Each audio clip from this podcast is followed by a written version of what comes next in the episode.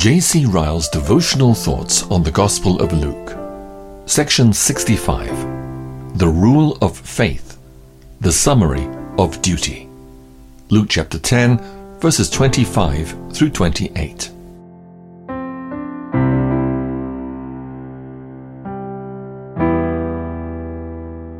And behold, a certain lawyer stood up and tempted him, saying, Master, what shall I do to inherit eternal life? He said unto him, What is written in the law? How readest thou? And he answering said, Thou shalt love the Lord thy God with all thy heart, and with all thy soul, and with all thy strength, and with all thy mind, and thy neighbor as thyself. And he said unto him, Thou hast answered right. This do, and thou shalt live. We should notice in this passage the solemn question which was addressed to our Lord Jesus Christ. We're told that a certain lawyer asked him, What shall I do to inherit eternal life? The motive of this man was evidently not right. He only asked this question to test our Lord and to provoke him to say something on which his enemies might lay hold of.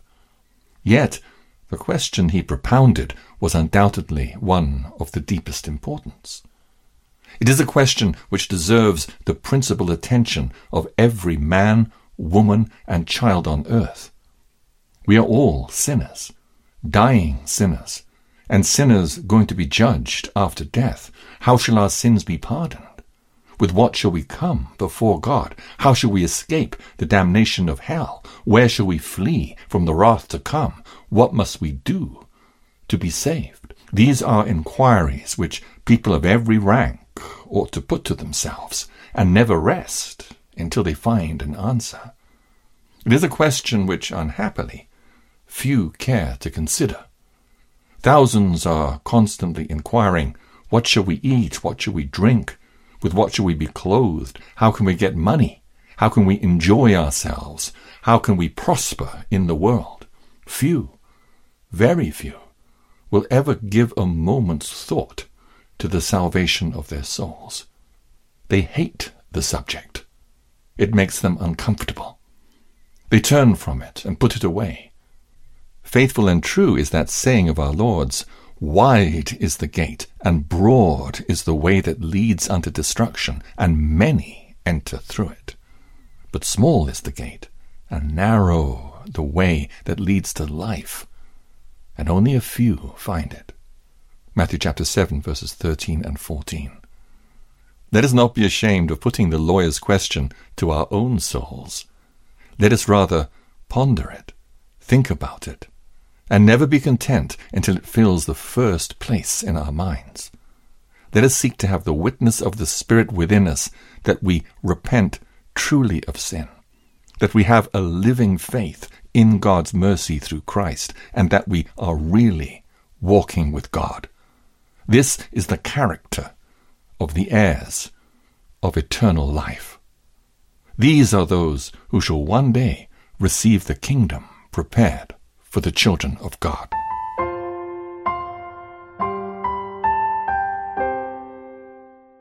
We should notice, secondly, in this passage, the high honor which our Lord Jesus Christ places on the Bible. He refers the lawyer at once to the Scriptures as the only rule of faith and practice. He does not say in reply to his question, What does the Jewish church say about eternal life? What do the scribes and Pharisees and priests think? What is taught on the subject in the traditions of the elders? He takes a far simpler and more direct course. He sends his questioner at once to the writings of the Old Testament. What is written in the law? What do you read there? Let the principle contained in these words be one of the foundation principles of our Christianity. Let the Bible, the whole Bible, and nothing but the Bible, be the rule of our faith and practice. Holding this principle, we travel upon the King's highway. The road may sometimes seem narrow, and our faith may be severely tried, but we shall not be allowed greatly to err. Departing from this principle, we enter on a pathless wilderness. There's no telling what we may be led to believe or do. Forever, let us bear this in mind. Here, let us cast anchor. Here let us abide. It matters nothing who says a thing in religion, whether an ancient father or a modern bishop or a learned theologian. Is it in the Bible? Can it be proved by the Bible? If not, then it's not to be believed. It matters nothing how beautiful and clever sermons or religious books may appear. Are they in the smallest degree contrary to Scripture? If they are, they are rubbish and poison and guides of no value. What does the Scripture say? This is the only rule and measure and gauge of religious truth. To the law and to the testimony, says Isaiah, if they speak not according to this word, it is because there is no light in them. Isaiah chapter 8, verse 20.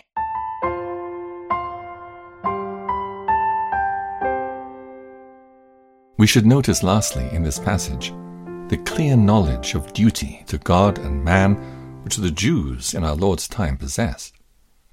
We read that the lawyer said in reply to our Lord's question, You shall love the Lord your God with all your heart and with all your soul and with all your strength and with all your mind, and your neighbor as yourself. That was well spoken. A clearer description of daily practical duty could not be given by the most thoroughly instructed Christian in the present day. Let not this be forgotten. The words of the lawyer are very instructive on two points of view. They throw a strong light on two subjects about which many mistakes abound. For one thing, they show us how great were the privileges of religious knowledge which the Jews enjoyed under the Old Testament compared to the heathen world. A nation which possessed such principles of duty as those now before us was immeasurably in advance of Greece and Rome. For another thing, the lawyer's words show us how much clear head knowledge a person may possess while his heart is full of wickedness. Here is a man who talks of loving God with all his soul and loving his neighbor as himself, while he's actually tempting Christ and trying to do him harm, and anxious to justify himself and make himself out a charitable man. Let us ever beware of this kind of religion. Clear knowledge of the head, when accompanied by determined impenitence of heart, is a most dangerous state of soul. If you know these things, said Jesus, happy are you if you do them. John chapter 13, verse 17.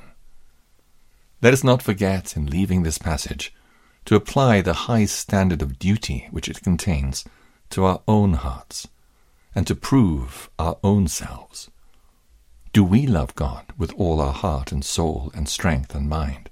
Do we love our neighbor as ourselves? Where is the person who could say with perfect truth, I do? Where is the man that ought not to lay his hand on his mouth when he hears these questions? Truly, we are all guilty in this matter. The best of us, however holy we may be, come far short of perfection. Passages like this should teach us our need of Christ's blood and righteousness. To him we must go if we would ever stand with boldness at the bar of God. From Him we must seek grace, that the love of God and man may become ruling principles of our lives. In Him we must abide, that we may not forget our principles, and that we may show the world that by them we desire to live.